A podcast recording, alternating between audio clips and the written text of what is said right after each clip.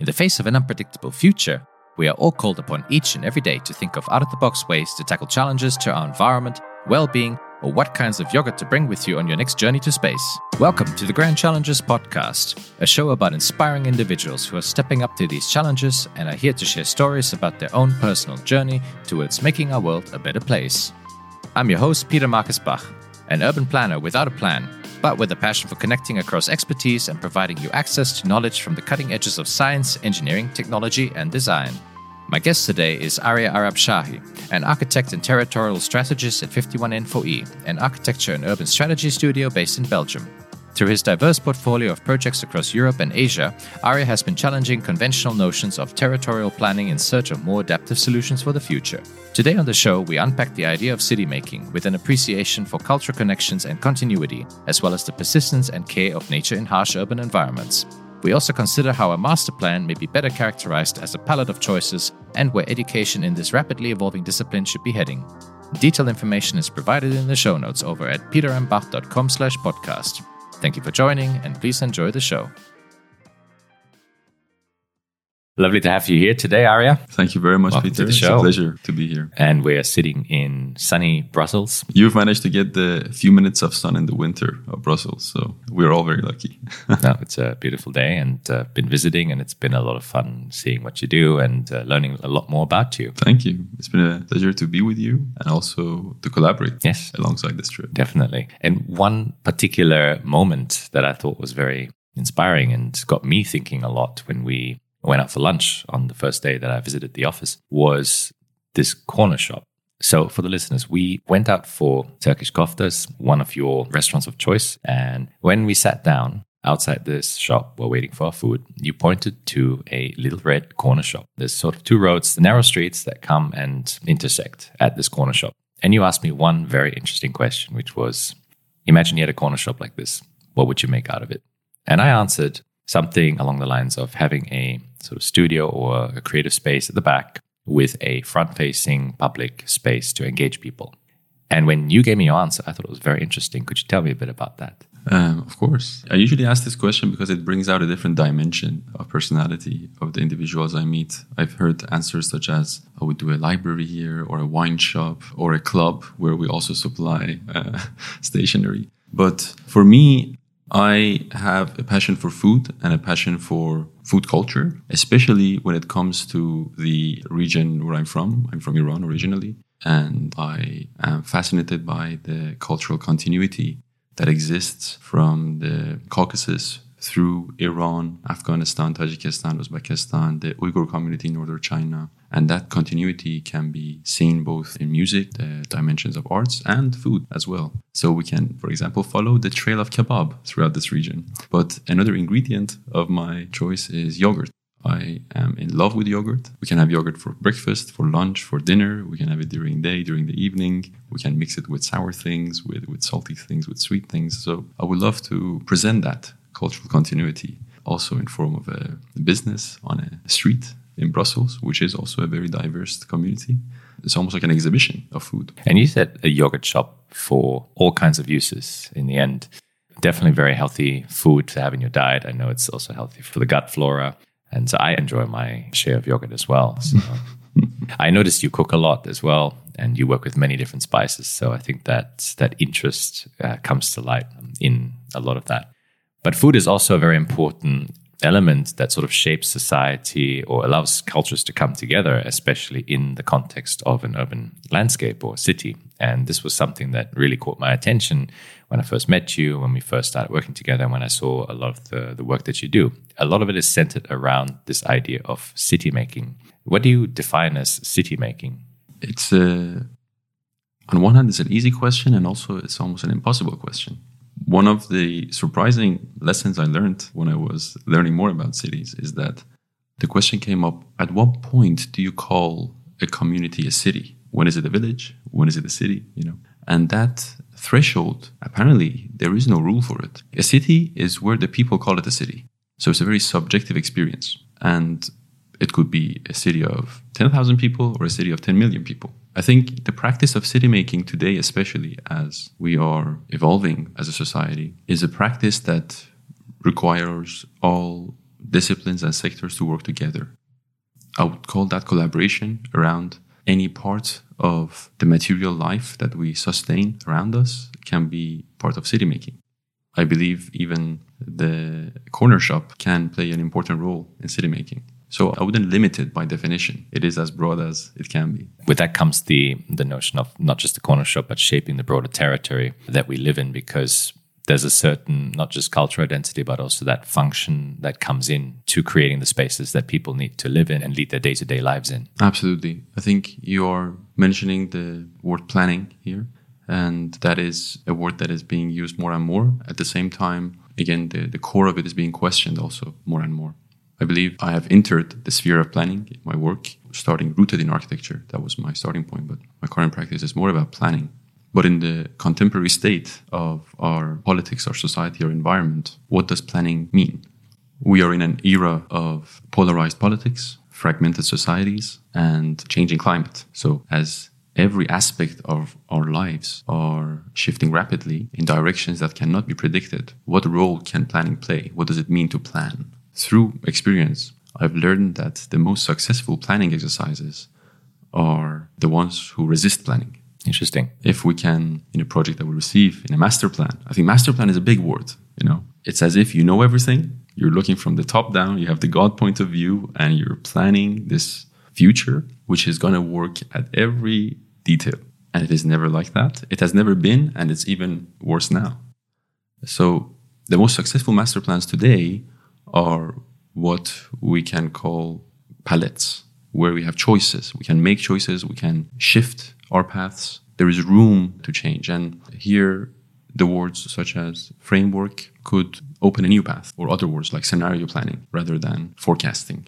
I believe if we even look this up, the use of words that are less absolute and more open, such as palette, menu, framework, scenarios, these kind of words are increasing compared to the use of absolute terms such as plans or forecasts. These definitions are limiting, they're more linear, while we're living in cultures that are growing in all directions, that are moving in all directions, maybe also contracting and expanding in all directions. So we need to be prepared for that. I'm sensing that again the element of food or you know art, which I know you're also quite interested in, coming to light that we need to take a more well less rigid approach and a more flexible approach to that which is a very interesting point i think we'll get to. But you've already mentioned a few elements of your journey that we've had a chance to discuss in preparation for this episode. So it'll be interesting to see how you got here now to this mindset. So tell me a bit about how it all started because you said you came from architecture and now you see yourself far more in the planning space. So territorial strategy or you, what do you call yourself? At the moment i'm calling myself a territorial strategist. But i believe if you ask many of my peers who are not completely in the world of architecture but they have studied architecture or other parallel disciplines they find it difficult to call themselves a term or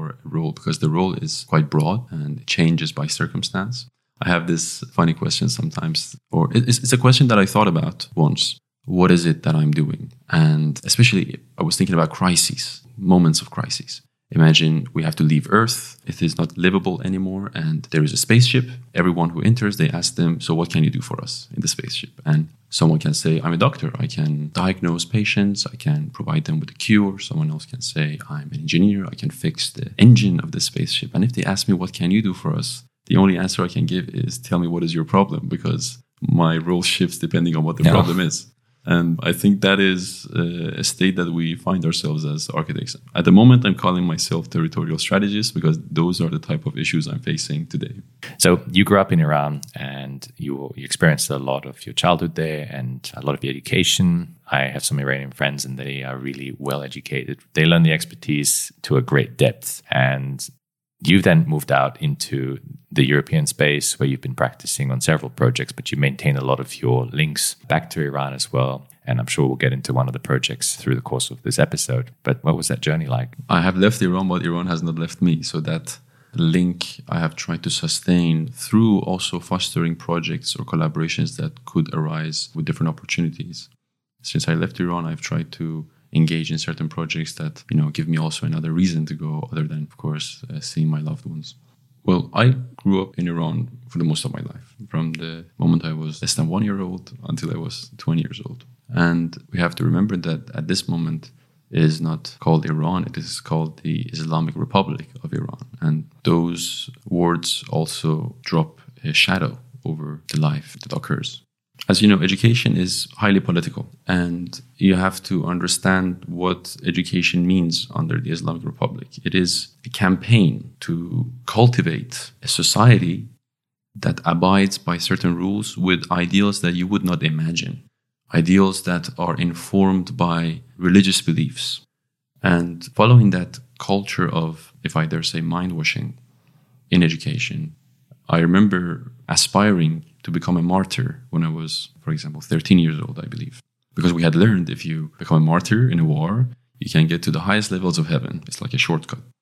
Uh, I don't think I expressed this explicitly, and I did not grow up in a religious family at all. My family also left the room open for me to interpret things. But I mention this because growing from that point you know, onwards, you have to learn to swim against these waves that are informed by, for example, religious bias or other types of bias. There are systems in place that do not necessarily facilitate your prosperity. They're there for a different purpose. So, from a very early age, I think I had to learn about shaking the systems at play, to question them, especially. Later on, as I was graduating from high school and I was still a bit religious in one way or another, I had a, math teacher. We were close, and he kindly provided me with a book called The Blind Watchmaker, which is by Richard Dawkins. And he didn't even mention what this book is about. He just gave it to me. And as I respected him, I kind of opened the book that night. And if you know Richard Dawkins, he's probably one of the most famous atheists there are. I didn't know that at the time. And the first chapter of this book is not even about religion at all. It's about bats and how the bats see the world, which is through their ears. Through that chapter, you learn that man is not superior in all aspects. It brings down the superiority of man.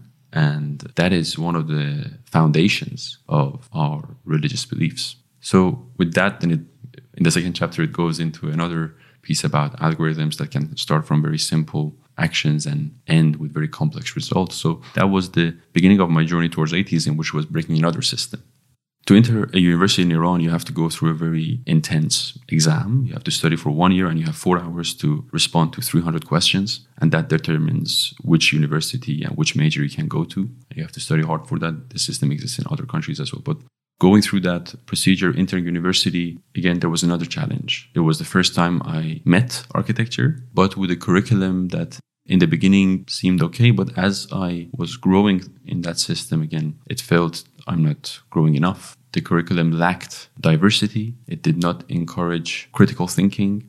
I don't think I even knew what critical thinking was back then, but I felt there is a big gap. So again, I did not finish my bachelor's and I left after a bit more than halfway in search of an education system where I can grow in the way I believe I need to grow. So that was the moment that I decided to leave Iran and I came to London to Architectural Association, which is a one of a kind school with a one of a kind system. There, they broke down the building blocks of my architecture education, and the unit system at the AA is, is structured in tribes. In those tribes, you choose a mentor and they choose you as well they provide a form work, almost a theme of work, and there they give you a season, three months, to develop your own question within that form work. So in this school, you learn more about how to ask the right questions more than how to answer them. And I think this has been a fundamental aspect when it also comes to my career today in planning we always have to question the question. We always have to move beyond the given brief to understand what other aspects are at play that can inform the result. Very interesting moments in your career to date or in your life growing up where you had a chance to open your worldview.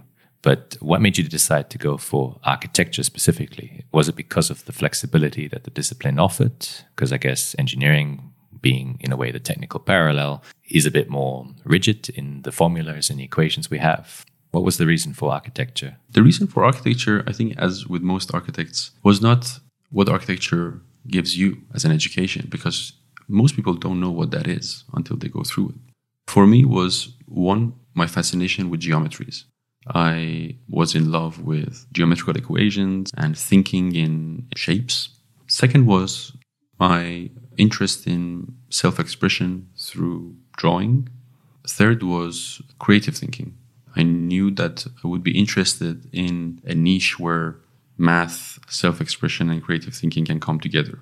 And when I was choosing, I was thinking of mathematics also next to architecture as, as a major to go through. But yeah, through some advice that my professors were giving me, I moved to architecture. There's definitely less math that I was expecting, but it's given me a completely different set of tools and skills that I did not sign up for. But I'm happy that I have mm. them. And I think architects often have that more flexible uh, or their ability to think more flexibly and to ask interesting questions. And as you mentioned before, you said the Architecture Academy in London allowed you to or gave you that skill to ask these interesting questions, but not to necessarily answer them. That's, that was an interesting counterpoint there.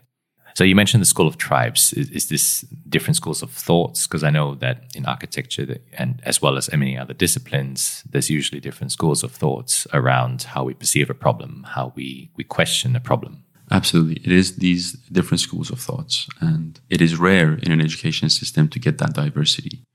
At the AA, you will have professors coming from very different backgrounds, very different continents, and they are given an open table, a white canvas to draw their brief on. Their take on architecture can be anything. That can result in sometimes not a very good unit or not a very good tribe meaning that you would not learn the skills that you hope for. But it's also an experiment. It's a, it's a learning curve both for the, the studio teacher and the student they go through this journey together. And I was lucky enough to be in two of these units where in one, I learned how to perform a presentation. We had to learn a lot of presentation skills in drawing, in sequencing a specific narrative, and also acknowledging the aspect of time in architectural projects. I think one of the units I was in, taught by Inigo Minns and Maston, had this interesting way of blending time within architecture. And we always had to produce these drawings that were called scores, as they put it. And we had to draw in time. Interesting. Which is a very difficult thing to do, but you learn also from your peers for one year how can we draw with time? How can we also blend in aspects of community, legacy, materiality, and time and space. So bringing these together in one drawing is not always successful, but I think it gave me a medium to work with later in my career to always be open to present differently, to not be confined by the conventional modes of representation, which is, a, let's say, a plan or a section. These are just mediums of communication. These are not God sent Bibles. So it helped me to question the format. In the other unit, which was my last year at that school, I was lucky to have Peter Swinnen as my mentor, who used to be the state architect of Flanders. And he was inspiring to me because he believed in design as a tool to inspire policymaking. He said, I have three metrics to evaluate your projects and ideas urgency, relevance, impact. How relevant is this topic that you're proposing? Is it urgent to respond to it now? And what would be the impact of it? And those three metrics have stayed with me.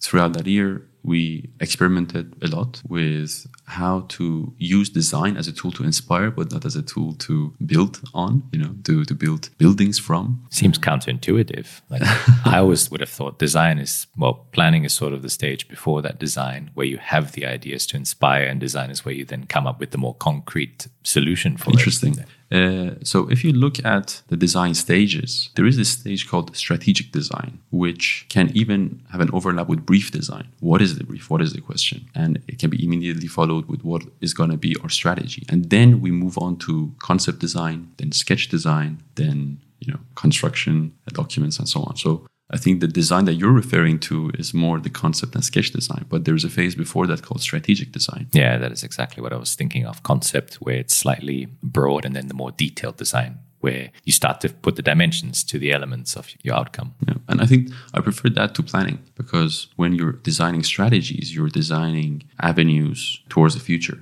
You're thinking of the complexities at play, the obstacles, the incentives, and you're seeing the whole table in one frame while planning is already putting the milestones in and deciding how you will go forward. I think there is a key difference there to me. Of course, we can use the word strategic planning, but strategy is important in this aspect that it, again, leaves the room open and tries to present opportunities. You choose from them. I think I'm going to be going back to my room later and rethinking my whole philosophy around these terminologies because it's it's a very interesting way of looking at it and actually makes total sense because what is really the difference between the words planning and design if we're looking at the city context, designing urban life as well. Yeah, I think we have to understand that, of course, these words have a literal meaning, but also their definition evolves with the definitions that everyone attaches to them. So I think planning has become heavy with certain connotations. And that is why maybe I'm preferring to not use it. But of course, from a literal standpoint, you can also interpret it in the same way that I'm talking about strategic design. I think we talked about design as a tool to inspire policymaking. And it's important to mention that beyond the strategic design, which is asking the right questions, we also had to bring forward modes of presenting the legacy of that design without designing the actual artifact. So it is almost the same as telling a story. You know, design as a tool to inspire policymaking is when you have detected or diagnosed a very clear question, a challenge for the city or for whatever environment you're in. You have looked at the causes and consequences, and you come up with a proposal in form of a story. So it shouldn't be understood literally, the design that you're proposing. It's a story that could work. And that story then can inspire action. And I think that understanding of design is what has driven me towards where I'm operating today in territorial strategy. I believe I'm telling stories for the territory, at times scientific and at times artistic. And so, a huge influence coming back to, I guess, where you left off, Peter Swinnen. I believe he's also one of the co founders of the studio that you're now based in, 51N4E. And he, in a way, drilled into you this idea of urgency, relevance, impact, and coming from the policy making, I guess it also opened up your mind beyond the architectural discipline to looking much broader across the different other disciplines that are involved in city making. That resonates very well with what went on because he was, for me, the person who opened up the world of architecture towards the world of policy making and city making, which is a much more diverse and plural world. I tried to get a taste of that after this period of education, and I went to a department in Arup, the engineering company called Foresight Research and Innovation. I worked there for nine months, and there I learned a lot about how our vocabulary in architecture schools and practice are confined to that society of architects. And I learned the shared vocabulary that is being used among the different practices in city making, which were present in Arup. We had workshops between water engineers and material scientists. We had to talk with business leaders to see what their view is on future of workplaces. And next to this, we were also using foresight methodologies, which were about, I would say, resisting planning, you know, and opening these paths up, which again informed this idea of strategic design. Foresight methodologies. So in a way, learning to sort of predict the future or at least anticipate what may happen in the future. And acknowledging change as a constant. Okay. Do you have some examples of methodologies that you learned or exposed yourself to? I would say there are some uh, familiar methodologies such as backcasting, different ways of scenario planning. And I think maybe one that is more used these days is the morphological box method, where you identify the key variables and you try to map all the variations they can have in form of a table. And there you can start to plan your scenarios through these variations that you see across the table. That helps you to put down a very complex setting in all its shapes that it can take in one frame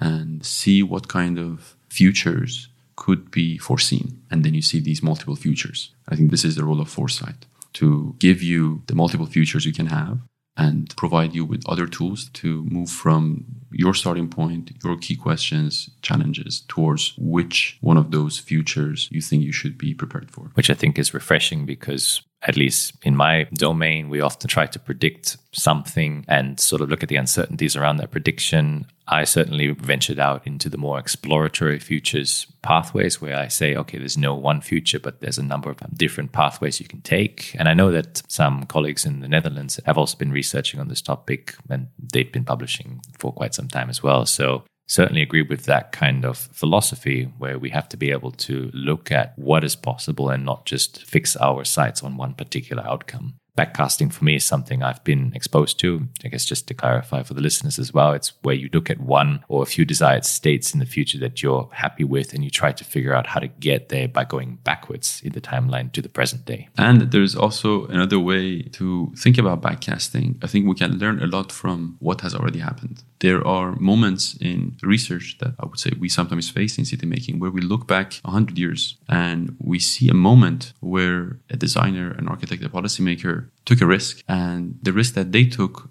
started to create an alternative to something that was seen as a fact in city making. And for one reason or another, the lifetime of that experiment ended early. Hmm. Those experiments from the past sometimes are even more enlightening than when we're thinking about the future today because they bring us an evidence that has not been used so far and that can become a key reference for an experiment that we're playing today i think for me an example of that is the 1933 chicago expo you know the international expos were a different creature back then and it was a space for nations in the beginning to show other nations what their latest achievements have been and in uh, Chicago 1933, it was a moment where America and other nations were suffering from a decade of economic stagnation, and they did not have the funding to make this expo happen. Coming out of the Great Depression of 1929. Exactly. Yeah, just and before the Second World War, which they didn't know at the time. Precisely. So it is a key moment here in even the practice of city making, I believe, where the Chicago Commercial Club decides that they would finance this expo. So it's the private sector entering the sphere that public sector used to be to sustain this expo and showcase for the first time production lines of different American products, such as the American can company, General Motors, because I always like this story because the population did not trust supermarket products. You know, they used to buy lentils from a grocery shop from the farmer who picked up those lentils. But then you have the American Can Company canning these products in the factory, and they just saw this metal shape that has lentils in it, and they didn't trust this. You know, what is in this? How did it come in here? You know, unfamiliarity. Exactly. So in that expo of Chicago 1933, you had the whole production line. And as a visitor, you could press the button, you could see the metal sheet going into the machine, the material going in the machine, and you get out a can with the logo of the expo that you can take home and talk to your family about. The General Motors company brought a car manufacturing production facility into the expo so you can see how the cars are made. These are monstrous pavilions in size. And the images that we have from this expo are, to me, one of the most fascinating images I've ever seen. So, this changed the relationship between producers or industrial producers and citizens. It was so successful that they did it a second time in 1934. And some of the events that happened there to be able to finance the leisure destinations in that expo for me have been an experiment to learn from. There is a famous architecture company called Skidmore, Owings and Merrill, SOM. Today they build high rises and they make master plans all around the world. But they were more interesting in the second half of the 20th century. And the Chicago 1933 Expo is one of the early moments that the collaboration was forging between Skidmore and Owings. And one of the interesting things that Owings does here is that they needed to build a elevator um, I don't know what to call this device. Imagine two elevators across the expo and a cabin car that moves you from one side to another. So you go up with an elevator, then you have this cabin that moves you across the other side, and then you have another elevator that brings you down. Uh, Almost okay, like a yeah. sky bridge. I can visualize that. I yeah. think we have to find a photo and put that in the show notes. For sure. And they didn't have the funding for it. So what Owings does is that he lobbies with Otis Elevator, which at the time was uh, in its early years, the steel company, I think of Chicago, and also I think a cable manufacturer. I don't remember. There were three suppliers, and they accept to become shareholders in this leisure structure. And this is not usually the role of an architect, hmm. but it was interesting that this architect made an impossible design project, also an ambitious one, in an era of economic stagnation possible by lobbying with suppliers and making them shareholders. I think this type of model, which are forced to take risk in an era of economic constraint, has been an inspiration to me. What role can we take as architects? How can we facilitate different modes of collaboration and not wait for an open call to apply to, a competition, or a client to knock on our door? How can we facilitate the transition ourselves by being proactive? And you mentioned the keyword that I was going to also mention, which is transition. Because in this period, exactly as you described it, the populace was facing very new ideas. And it was a matter of also getting used to what we now take for granted nowadays. You go into a store, for example, and you buy your canned lentils. Some will prefer to still buy them fresh, but for many, it's a convenience now. But previously, it was something that was completely alien to them you yourself have also ventured into this kind of space in some of the territorial projects you worked on, trying to tackle complexity, but then also keeping this this notion of transition. How do we now get people to embrace this, or how do we inspire action in something that's unheard of or something that's very new? There are two projects that we spoke about that I think sort of characterize these elements. One of them being the C-mine Master Plan, which brings back this pilot keyword you were talking about, and the other one is a more recent one you finished as well called Luxembourg in Transition. And we're actually working on a continuation of that kind of storyline. Maybe let's go a bit into those those kinds of projects to see how this applies in the city making sense. Absolutely, for sure. And talking about transitions, I moved from London to Belgium, uh, partly because I wanted to grow and I felt the comfort that I have in London does not allow me to grow as much and because I had learned about the more open culture of architecture and planning in Belgium and the more public sector that has more budget for public projects, which was my interest at the time and still is. So that was about six years ago. And for the past three years, maybe even a bit more, I've been involved in projects that are trying to see what the role of planning could be in our transition towards carbon neutral society. Within this question, what is at stake is the environmental realities and factors at play in parallel to the economic drivers and also realities at play, which are at conflict in most cases. And I would say that most of the energy of our policymakers, our city makers, in all disciplines, is to create balances between these two factors so that they can work together or alongside each other. But there are inherent contradictions when we think about growth and limits to resources and resource extraction. They just don't go hand in hand. So we are trying to take small steps.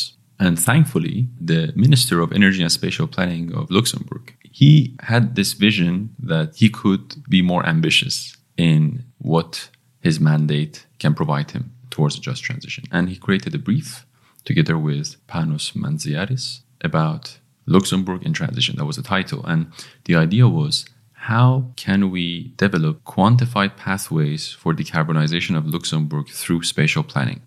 I would say the key word here for us was quantified. This is not something that we're used to in our discipline because there are a lot of factors at play that cannot be quantified, especially demographic factors and, and preferences. You know, there is not enough data, and we're also not used to using them this field is shifting. So even in the past three years, four years that I have been more involved in the field of quantified spatial planning, if we like to call it, using data sets and using different modes of analysis has been a rapidly evolving aspect of our work. It was through that project that we learned a lot about what role we can play in decarbonization. And it was a very interesting brief. There were 10 teams, 10 consortiums, multidisciplinary consortiums, somehow competing with each other in three phases. And after each phase, the competition would shrink to six teams, then four teams. And we had to develop our metrics. And after we had to develop the territorial strategy for the country and the functional region, which is the areas around the country of Luxembourg, which have a lot of flow, economic and else. And then we had to develop the pilot projects in relation to those territorial strategies. It was a fascinating experience that I had together with my good collaborators in Lola, the landscape office, Philip Nathan from 2001 in Luxembourg, and other collaborators. And that alliance has uh, remained intact in other trajectories that we have tackled together in the combat towards a carbon neutral reality in Lyon and also continuing still in Luxembourg, maybe in Netherlands and Brussels soon.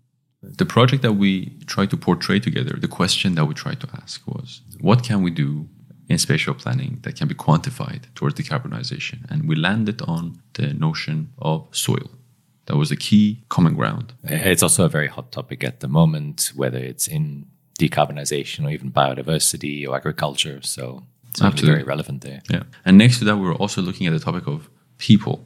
So that was the hunch, soil and people.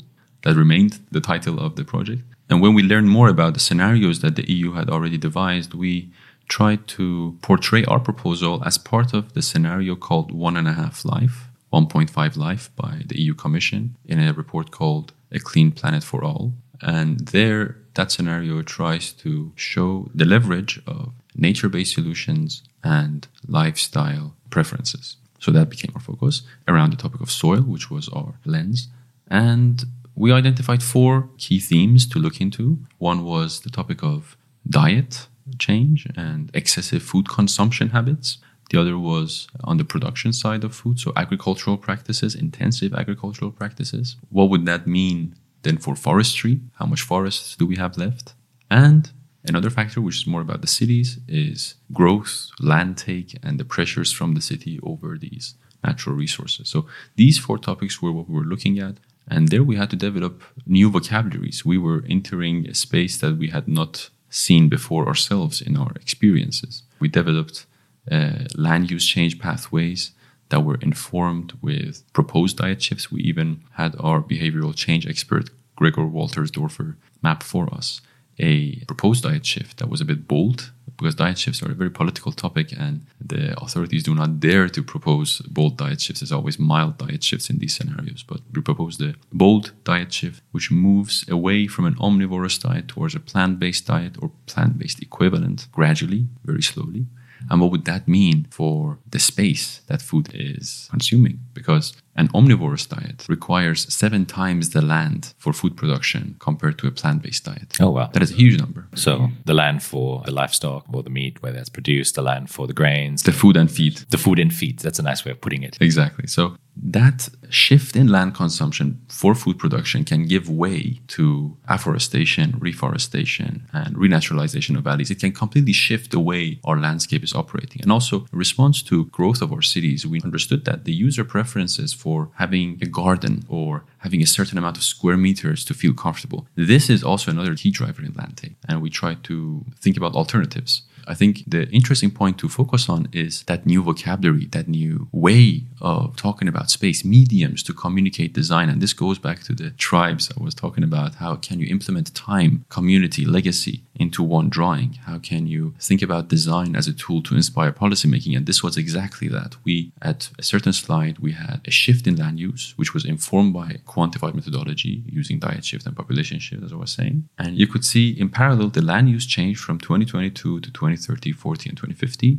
And you could see the under layer of that land use, which is the capacity or how much the soil does have the capacity to sequester carbon with this change in land use.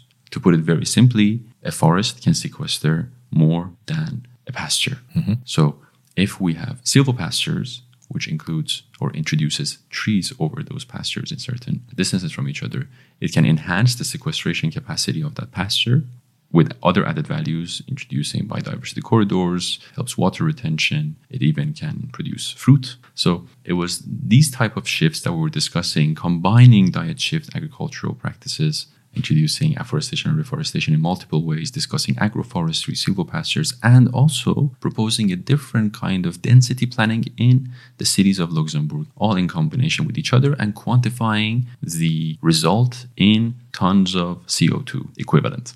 We had another sheet, for example, where you saw it's a 3D bird eye view where you could see the land that was saved from land take, what kind of agricultural practice or forestry practice was introduced there, what was the exact impact of that intervention in a timeline.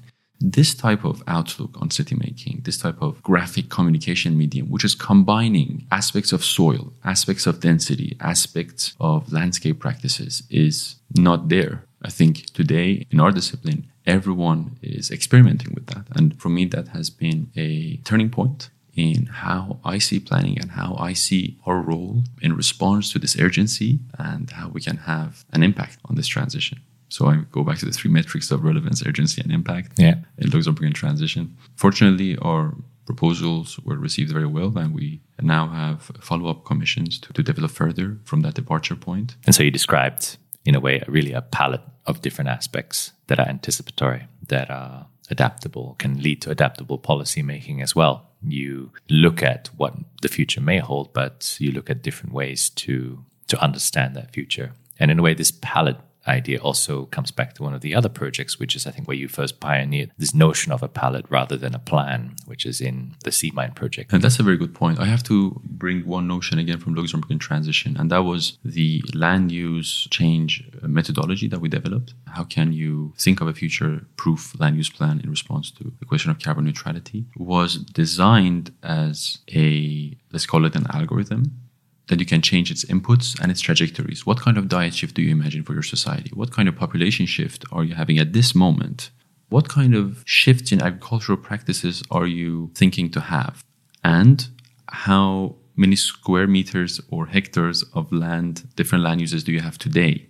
So these are the variables. One of the positive aspects of this approach was that it allowed the policymakers, the authorities of cities, of countries, of neighborhoods to test their own paths within this process. We showed one possible path, but they could also test other paths. And our strategies that we propose, we called them a menu of strategies. A menu. It's a menu. Well, I guess it relates well to food. So. Exactly. So this uh, maybe owes part of its DNA to experience I had before at C-mine. So C-mine used to be a coal mine, a very active coal mine in east of Belgium in the city of Genk and it was decommissioned and many of the production facilities were removed. Some of the key buildings were preserved. 51N4E won the competition to revitalize that heritage piece into a cultural center which is quite successful today. And end of 2018 beginning of 19 there was a competition for designing both the master plan for the land that was next to those heritage sites and the design for a cultural campus within that master plan. It's, it's, a very rare occasion to have to design both a building and a master plan that the building is going to be situated in. We, upon observing the site, and this was a collaboration between 51N4E and Point Supreme, a Greek office, which was a beautiful collaboration. One of the things that we observed there was the previous master plan, which went through the traditional way of planning. That means functional zoning, parceling, selling the land to, or agreeing with the developer to develop that land, and then selling the property. So at the end, you develop public land with a planner functional zoning, which is, I would say, monofunctional in pieces, usually. Not very efficient either, if it's just monofunctional. Uh, no, there are zoning categories, depending on the context you're in, there are zoning categories that leave the room open for multifunctional development. Mm-hmm. In that specific zone, it wasn't a multifunctional zoning. Yeah. And and sale. So they made it into private property at the end, which would, in a way, block access. It would completely shift the identity of the site. And it was also designed for a specific kind of lifestyle where you have a two story house, you have a garage, there are wide roads, you can take your car everywhere. But the landscape had a quality that could not be ignored because these coal mines were fed with forests, so the wood from forests, and the rubble out of the mine would end up in what becomes a hill at the end, what they call terril. So imagine you have a hill with a very specific type of biodiversity, which is close to ruderal species and pioneer species, which are in a way growing in impossible conditions there to facilitate a transition towards a more flourishing nature. You have the forest, you had this vast landscape next to it with also other types of pioneer species. And what we wanted to do was to put a stop at this mode of conventional planning, which is parceling and sale and private property and car oriented lifestyles. We said, okay, let's go the opposite way. We put the campus, the cultural campus, on the intersection of two roads okay. to block the car access. We talked about the pedestrianized zone or pedestrian first zone later on. And in the master plan, we tried to resist planning. We said, let's not plan for something that we don't know if it would come or not. Let's not plan, for example, for a cultural campus on that side if we don't have already a demand for it. We have no possible way of understanding this could happen or not. So, how can we resist planning? How can we also resist private ownership? Can we come up with a type of zoning that is not functional? How can you then zone? How can you manage? How can you govern this piece of land, public land, which we see as highly valuable, generous, and with full of potentials. So, breaking the structure of conventional hierarchy, systematicness in planning, I find that quite funny and also scary at the same time. Very scary. Really trying to make it non rigid. Very scary. So, the city already had a demand for a certain number of housing. And uh, what we tried to do in the proposal was to concentrate that demand for housing on to the edges of our site to create more dense living environments, leaving the majority of the landscape open.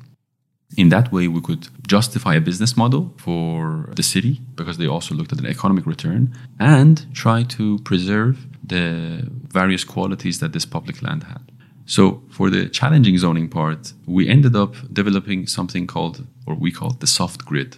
The idea of the soft grid was do not parcel, do not functionally zone, define possibilities in layers. So, we wanted to provide a condition for spatial interventions that could last one day, one week, one season, one year, 10 years. So, how can we embrace temporality? The palette of choice. Exactly. How can we embrace the idea of incubation rather than zoning and sale? Let's not have this indefinite contracts, but have temporary contracts and see if this intervention is living up to its ambitions. And if not, let's rethink it. Let's have that room for shifts later on. So we talked about these incubation zones within that soft grid. There were certain parcels that we defined called the incubation sites. Mm-hmm. So we developed these incubation sites where different parties, if interested, could form alliances and develop a more permanent project.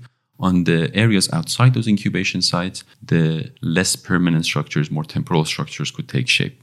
And this was a very high risk for the city to take. We tried to show them what happens if we don't do this. What happens if we plan like before? And yeah. we we had these model making workshops in the meetings where we could produce uh, spontaneous models. You know, as the conversation was going forward, we would show, okay, if we want to do this, this is how it would look like. This is how the land will be taken. This would be the quality that you will lose. And let's not lose this potential and opportunity. And we were very fortunate that the city aldermen of Genk were ambitious enough. We were very fortunate that on the other side of the table, as one of our clients, we had people like Luis Osieka, who is now the director of C-mine, really pushed for this ambitious approach. And we called for a charter of values as a way to govern rather than following zoning. So we showed the possibilities, these layers, the layers of landscape following permacultural values, the layers of temporal structures outside the incubation sites, the layer of incubation sites. And the idea was to govern the site as a festival almost. As a festival? Yes, we, ins- we were inspired okay. by festivals as a mode of uh, uh, governance of yeah. land, but to also set some benchmarks of what are the values to aspire to, what do we want here, what we are not looking for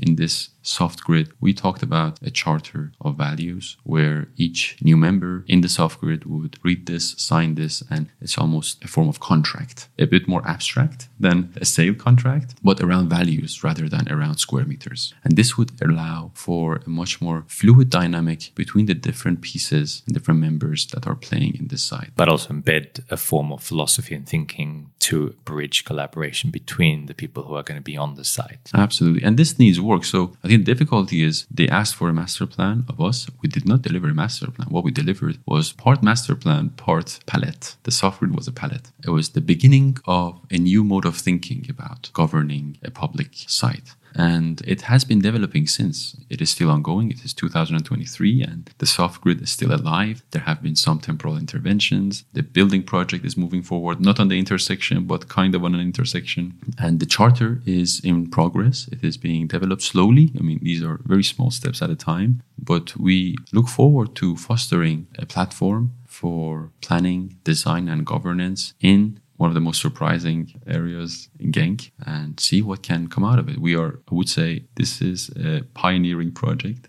that I cannot compare to other projects that I've seen around. So, this idea of keeping the room open for governance, acknowledging change, embracing change within the planning process is something that also stayed with us in Luxembourg in transition. And I guess it's still uncharted territory pun well intended. But the idea of this charter is a very interesting way of at least bringing people to the same mode of thinking. And so that you do that early on in the process so that you know everyone has a shared vision going forward. Absolutely. That is exactly the rule of the charter. Ah, that's lovely to hear. And it's also really that foray into understanding how we can design for humans, but also the environment at the same time and how to balance between them. And you mentioned at the start of the show that you left Iran, but Iran hasn't left you. And in a way, this experience on C-mine came before a particular project that I think you really are very fond of and has also been a very interesting experience in working with these kinds of ruderal species. It's a project that you developed together with your friend and collaborator Luve Di Marco, and you called it Ruderal Acts. Thank you for bringing that up. Uh, as you say, it's a project that is close to my heart. And as we talked about it the other day, I realized how much it has left a footprint on the initiatives that I did later on because it went to the essential question of what is the relationship of us as humans towards nature today. This topic is now, I would say, a global topic. We are all thinking about it. We cannot think about our cities without thinking about our landscapes. We understand, we have to understand, there is no other way. We have to understand the deep interdependencies that exist between the cities that we live in and the natural resources that these cities are dependent on. This could be a green belt, this could be a garden at the back of our house, this could be a whole country and its food footprint. It all comes back to the same question. Ruderal Acts started with one of my frequent travels to Tehran. And Tehran is planned a bit like Los Angeles. It's a network of highways connecting different neighborhoods. And it was designed as a, supposedly, as a garden city by Victor Gruen and Farmanfarmaian in the early 70s. That was the last master plan before the revolution of 79. But is Tehran a garden city? That's the question. I believe the municipality tries to keep the gimmick of a garden city while the valuable pieces of green space and natural landscapes are diminishing and are being sacrificed for economic returns and commercial developments. The municipality of Tehran tries to, through the highways, which are the main arteries that you experience the scale of the city, on the margins of these highways, there are inaccessible green spaces, and there are a lot of them that by itself is not an issue because it also can contribute to, for example, biodiversity corridors. Mm-hmm. We know that along infrastructure lines are quite interesting opportunities to contribute to biodiversity corridors. But what caught my attention and shocked me was the narrow spectrum of care intensive species that were planted, such as grass, such as roses, in a context that is suffering from water bankruptcy. So it got me thinking how in a country with such a diverse series of microclimates, with a wealth of stress tolerant species along the margins of the desert and the wide spectrum of conditions that we have, which results in having a very diverse family of species in general. How is it that in this context, the municipality is choosing five species that are care intensive to plant along the highways and as you're driving, you see these water sprinklers just rotating and rotating, and water is pouring out, and then you have a news headline water bankruptcy, oh, know, drought. So that combination, that contradiction was impossible to my eyes. And I was lucky enough through a conversation with my cousin, Saba. She introduced me to her friend Nafisa Samadi, who is a botanist and at the time worked also in one of the herbariums of Tehran University and in that herbarium, interestingly enough, they investigate uh, C4 and halophyte species in Iran. And C4 species are species that have a more efficient photosynthesis, to my understanding. I'm not a botanist, but I mm-hmm. try to understand the topic. And for me, that was mind blowing. I felt I have landed on the exact spot that I needed to land. And we conversed, we talked, we shared some insights together. Fortunately enough, around the same time, there was an open call for a residency by uh, Beaux-Arts and Goethe Institute in collaboration with the Ministry of Culture in Iran. And it was about industrial heritage sites. And the call was very open. What would you suggest to research or investigate? Because I had this interest in industrial heritage sites and heritage sites at large before, I had the hunch that one of the ways to think about heritage sites, industrial heritage sites, are through their vast open spaces. Of course, these are designed as campuses. There are many beautiful large scale buildings that could be a topic of research in their own right. But one aspect that is usually left neglected is the vast exterior spaces. And industrial sites are very difficult conditions for nature to overcome. So this brings us to this question the relationship between man and nature and the idea of the walled garden and paradise. You know, paradise is literally a word for walled garden, which is the historic notion of making gardens and it frames the garden as a walled area where man takes care and maintains nature in the way he appreciates it most. So I would say it's a one way relationship. Here we thought, especially considering the contemporary urgencies that we're facing, it's an opportunity to question that relationship and think about gardening beyond the wall. So that is where the Gardening Beyond the Wall subtitle comes from. And ruderal literally means growing from rubble. and it is referred to species that can grow in these impossible conditions. So imagine a cement factory in south of Tehran, which of course has this highly alkaline nature, being abandoned for 30 years, closed doors, no human care, and you open the doors and what do you see? I didn't know what you see, but I was hoping that we, we would see nature taking over. Actually, you get a lot of these artistic renderings of post-apocalyptic worlds, ruins, um, you know, exactly. ruins, yeah, yeah. or even in extreme droughts. You have certain species that are very drought tolerant. I guess that would also belong to this kind of well, ruderal is more anthropogenic or anthropocentric but you, know, you have a lot of species that can really resist these harsh and inhospitable environments and it's fascinating when you see these these artworks as well. There is truth to that artworks. If we as humans leave earth today nature has no problem. I mean it will survive for sure. It will flourish. It's going to be a much better planet for nature if we leave. But i don't think as a society we are aware that nature is everywhere and we don't need to necessarily take care of it. We have an idea of what is a garden and I think that has been something that I have had many conversations with, with my family, with policymakers, especially in Iran, of their idea of gardening. That question of roses and grass and the water sprinklers really touches on that topic. Why not have wild wheat, a type of wheat that is, of course, it might not look as beautiful as you might want it to, but it is beautiful. Let's just change the way we look at it. So that was the idea of the project. Let's go into these exterior spaces. Let's see what evidence we can find. We didn't know what we are going to find then. We couldn't even access the site. There were multiple complexities because of the pandemic, because of political issues globally, and also on the site itself. So, what we did was I asked a friend in the municipality to go and visit the site for me in their in one of their visits. And I said, Can you send me a few pictures of the species you see there growing? And she sent me a few pictures with a sad emoji saying that these are the only things I can find.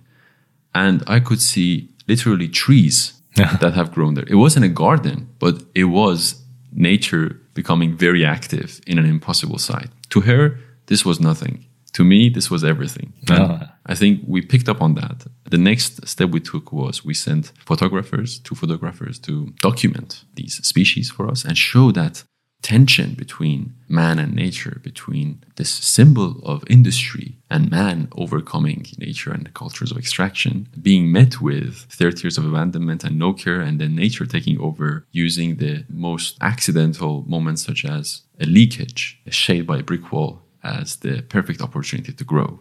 So they took that evidence. We took it to Nafise, the botanist. She identified those species and she said, actually, we have no catalog of ruderal species in Tehran at all. Oh, wow. Opportunity. Opportunity, exactly. So we enjoyed a lot the evidence that we received. And we said, okay, let's, as a next step, because we cannot, again, work in the factory. We were supposed to work in the factory before, but they couldn't get us a permit.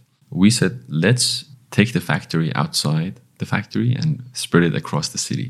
We created these posters with the graphic designer Michel Azopi, and these posters used some of those key shots from the factory with very short captions that were framed with two words, words that could be seen in contradiction with each other, which was touching on this interpretations that different populations can have on this. Is it a garden or is it not? Is it fertile? Mm. Is it barren? Is it welcome or is it unwelcome?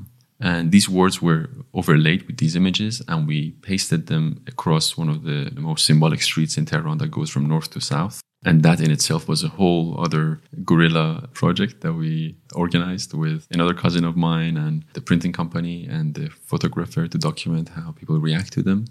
To just briefly mention this, we had to get a permit to put up these posters on walls, but we didn't have time because the timeline of the project was always crunching. Yeah. So we had literally one day to get the permit, and that was impossible. We said, okay, let's not get the permit and see what we can do. But we knew that with very high likelihood, these posters will be brought down in a matter of hours. So we sent one crew to put the posters up and another crew to document it with a half an hour delay. Oh, wow. And to see what kind of interactions can we capture. And these are beautiful. These are visible also on the Ruderal Acts Instagram profile. And we were surprised by the reactions that we received. Okay. It intrigued, intrigued. the attention of passerbys. And we had also put a link there, a QR code for asking if anyone is interested to be part of the third phase of this project. And with the around 20 volunteers that we received applications from, we organized a third act.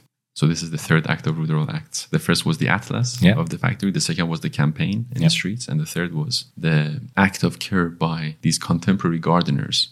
We understood the contemporary gardeners as members of our society who are willing to refresh their minds about their idea of a garden.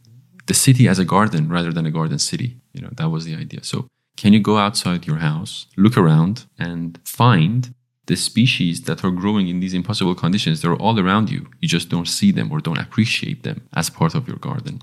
And we didn't say, what is the act of care? We just said, please perform an act of care and document it for us and send it back to us. So we had this amazing collection of acts of care and a new atlas in a way mm-hmm. from their side, Yeah. which was then also identified by our botanists. So contributing to that ruderal atlas that Tehran does not have.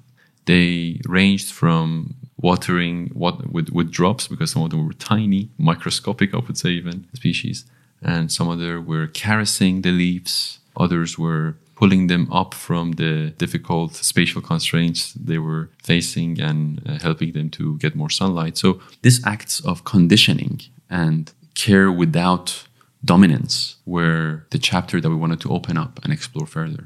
To me, that project has left a mark on my mind, and I hope to somehow bring some of the methodologies that we tested there, especially this idea that because we didn't have access to the site, we had to work with in alliance with the people that we knew from different disciplines, including photographers, botanists, and so on, to be our eyes, our ears, our legs, and hands. It truly brought richness to both the subject matter and to the output. No, lovely to hear. Well, it's a really inspiring story that can be told in three acts, which kind of works. A lot of good things come in threes. And so uh, you have an Instagram profile for this project, and this is something we can then put in the show notes so listeners can have a look and get a bit of a more visual feeling for what the project was about. Absolutely, But yes. a, a lovely story to share. Thank you. And so you're standing at the entrance to the spaceship. Okay. And you told me just now you wouldn't know what to what to tell the person. You, you would say, "What is the problem?" And do you think there's something you can add to that now that you've reflected on your experience? I believe so, a bit more today than before. And I think, I don't know where in that spaceship they would need something like this, but going back to that idea of design as a tool to inspire and storytelling, I think I can be one of the storytellers of the spaceship.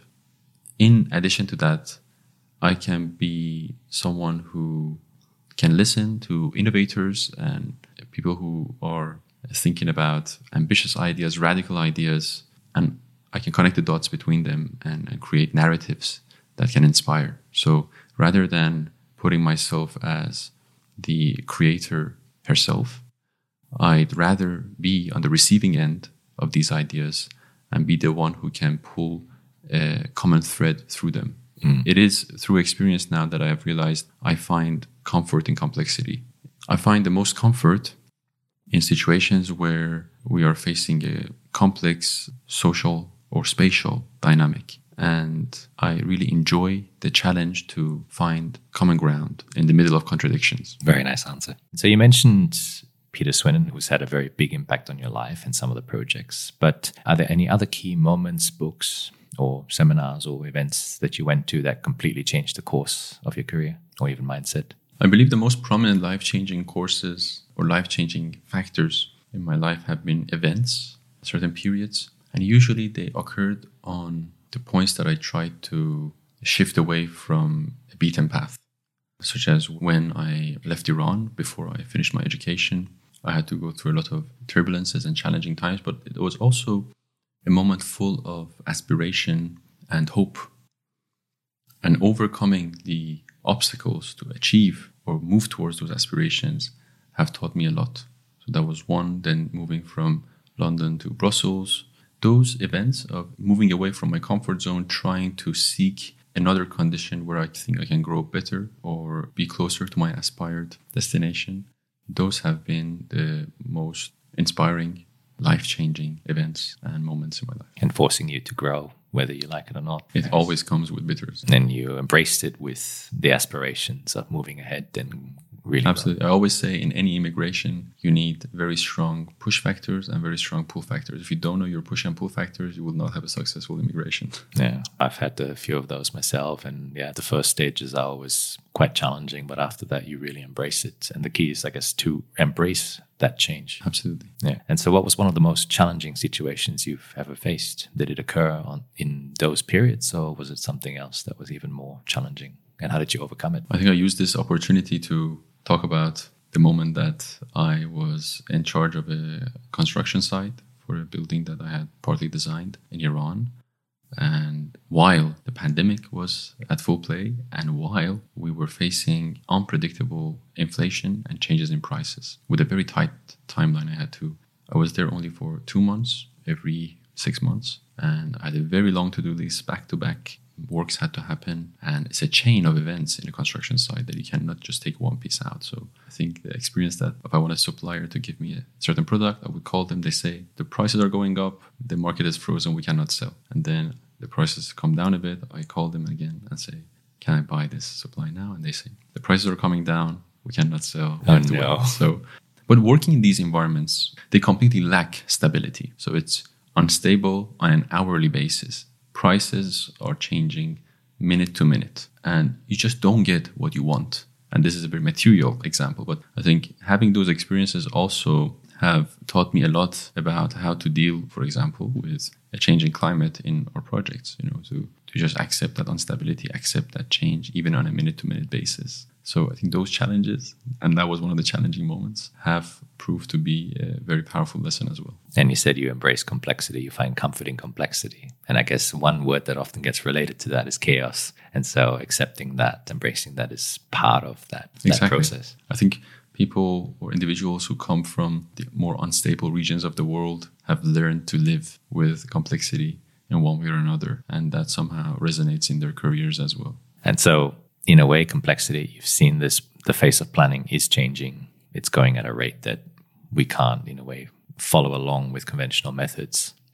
One question from me to you is if you had a magic wand now and you could change one thing about where we are currently, how we do things currently, or anything related to that, what would that one thing be that you would like to change? It would be education, without a doubt. I think our education system in architecture and in planning needs a fundamental shake. We are training students for a world that doesn't exist anymore. The skills that they need are not the traditional design skills at all. And I believe we need to bring education and profession much closer to each other. I have learned more in my professional experience within the same time frame than I learned in my universities. So if I had a magic wand, I would design a completely different curriculum for architecture and planning schools. And I would open the room much more for alliances between disciplines in those educational spheres. That's lovely to hear. And I guess it's yeah, it's a necessity moving forward into the future where we really need to be able to understand each other's language. As you said, when you were at Arup, it was a completely different kind of language and uh, world that you had to adapt to.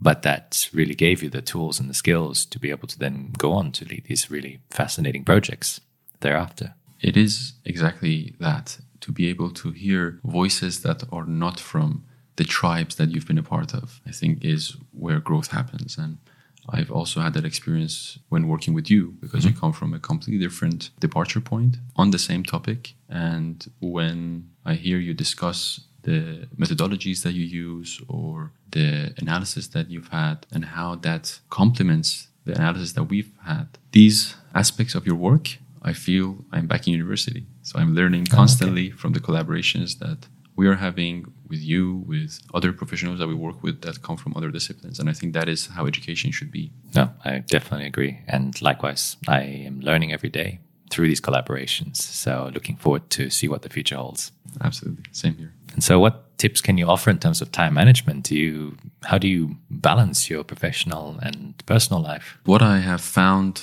uh, successful for myself is a conflictual relationship with compartmentalization. So I compartmentalize my time, but I also give myself the liberty to not stick to it. No. If I don't feel like it. So I know the sequence of events that I have to commit to this week.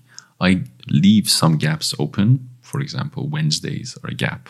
for me. I try to reduce my work days to four days a week because I know that it allows me to reflect and allows me to to make more informed and more holistic decisions during the other days of the week. If I'm working full time, five days a week, I start to narrow down my scope of opinions and, and views and, and thoughts. So compartmentalizing those four days a week and then leaving these gaps in a bit in the weekend, a bit in the fifth day. Of course, they intermingle. It's not an absolute thing. That's mm-hmm. what I mean by compartmentalizing, but not sticking to it. Yeah. Is compartmentalization gives a structure and makes things efficient, but leaving those gaps is necessary to let chaos flourish and to maintain the inspiration through the chaos. Exactly. And what other advice can you offer to young aspiring professionals who want to venture into this field? You mentioned the education aspect, but what else can you offer? I think an advice can be to try and enter different spheres. The more spheres you can enter at an earlier stage in your career, the more voices you can hear from and learn from and that gives a much better overview for you to orient yourself later on in your career. I think that would be my advice. No, that's lovely advice. And so it's been a really fascinating journey through the different projects, through the different ways you've evolved your styles of thinking, the embracing of complexity and chaos. It's been very enjoyable and we'll definitely have to do this again. And I look forward to where our current collaboration is going to head. But Arya, thank you very much for joining. And thank you to you, listeners, for tuning in to this really insightful conversation with Arya. Uh, where can people reach you? Thank you, Peter, for your kind words. They can reach me on my LinkedIn. They can also reach me on Instagram, my email address, my uh, official address of the company, anywhere and in Brussels. Definitely in Brussels. I've had an enjoyable trip so far and looking forward to visiting again. Happy to hear that. But We'll put this and other links to projects and other references in the show notes that you can find. But Arya, I always leave my guests the last words. So, one last message for the listeners to take away from today. I would like to dedicate this uh, last word to the brothers and sisters I have in Iran who are going through an extremely uh, difficult and challenging period and they have not stopped at any cost to ask for their human rights and freedom against all the various pressures and swimming against the waves as always with hope in the most hopeless of conditions. And that has given us, I would say, all Iranians, a rejuvenated dream for what could the future hold. Thank you very much. Thank you. And thank you to you, listeners, for tuning in to this fascinating and engaging conversation with Arya Arabshahi. As mentioned, you can find links to projects, books, and the geography of yogurt in our show notes over at petermbach.com slash podcast.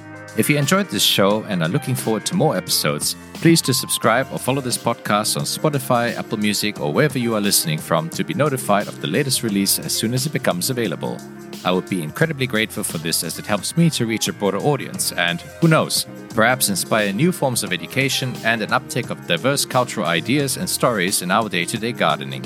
If you would like to know more about me or my work in general, you can also check out my website at petermbach.com, my YouTube channel, Peter Marcus Bach, that's Marcus with a C, or follow me on Twitter at Peter M. Bach or Instagram at Peter M. Bach87.